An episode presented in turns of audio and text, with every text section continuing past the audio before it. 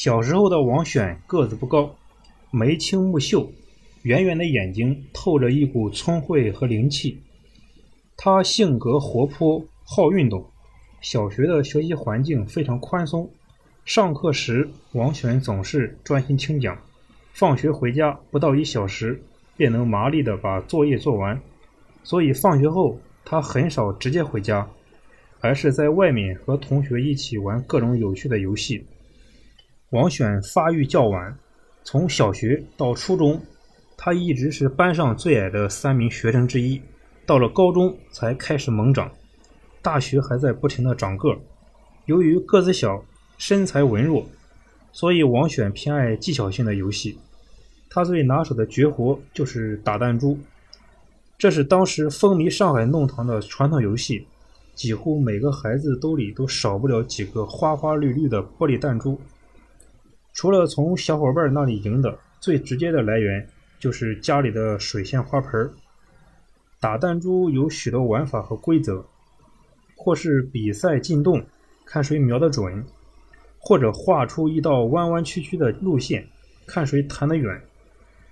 王选很喜欢这种需要较高判断力和控制力的游戏，一有时间就在泥地上和同学们开战，功夫越来越高，渐渐练就了一身绝技。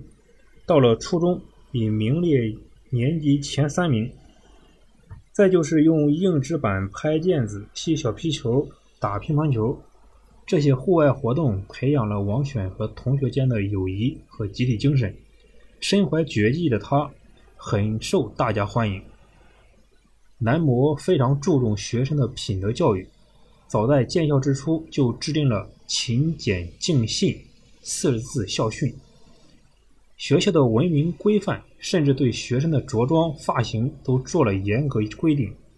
王选上学时，南模的校长是著名教育家沈同一先生，他十分注重培养学生爱国敬校的品格。每学期的开学典礼上，他常常带领学生举起右手，用聪明口音宣读校训：“我为陶冶品性而来，愿遵守校规。”我为研究学识而来，愿尊敬师长；我为锻炼体魄而来，愿爱护自己。有一次，王选作为班代表到沈校长家为他祝贺六十岁大寿，发现沈校长虽为大教育家，住的竟然也是没有卫生设备的普通石库门房子，更是肃然起敬。一九四七年，小学五年级的王选获得了一个重要荣誉。一天，教导主任陈友端先生在班上宣布要评选一名品德好、最受欢迎的学生。课堂上立即热闹起来。经过一阵讨论，同学们把焦点集中到了王选身上，因为王选学习优秀、团结同学、热心班级工作，更重要的是很讲文明，从不打架，不说脏话。最终，王选以压倒多数的高票获得了这项荣誉。这是一个非正式的奖项，十岁的王选并没放在心上，也没有告诉父母。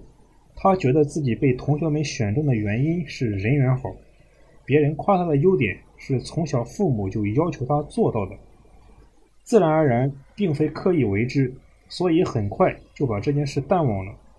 此后的一生，王选获得国内外大奖二十余项，直到数十年后，王选才意识到。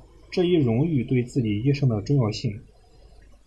平生经历告诉他，一个人要想有所成就，首先要做个好人。他说：“毫不利己，专门利人，是绝大多数人，包括我自己在内，根本做不到的。”我赞成季羡林先生关于好人的标准：考虑别人比考虑自己稍多一点就是好人。我觉得这一标准还可以再降低一点。考虑别人与考虑自己一样多就是好人。青少年时代就应努力按好人标准培养，这是德育的重要内容。只有先成为好人，才能做有益于国家、有益于人民的好事。二零零二年二月，王选被授予我国科学家的最高荣誉——国家最高科学技术奖。不久，北京大学对王选进行了隆重的奖励。在颁奖大会的致辞中，王选重新提起童年获得的品德奖，他深有感触地说：“现在想起这一荣誉，与我后来的成就就有很大关系，因为从这以后，我一直担任学生干部，懂得要以身作则，诚恳待人，虚心接受各方面的批评，特别注重团队精神。”这些都是现在的学术带头人必须具备的一些重要素质。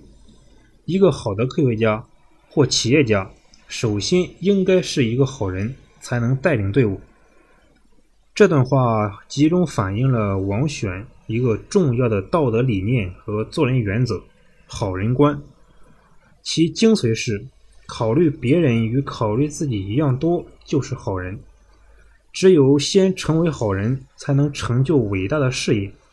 他一生坚守这一原则，尽管在复杂的人际关系和坎坷的人生道路上，他的好人观有时让他困难重重。尽管有好人劝他，做人不能太好了，害人之心不可有，防人之心不可无，但他坚定不移，无怨无悔。用毕生的所作所为诠释和展现了一个真正意义上的好人。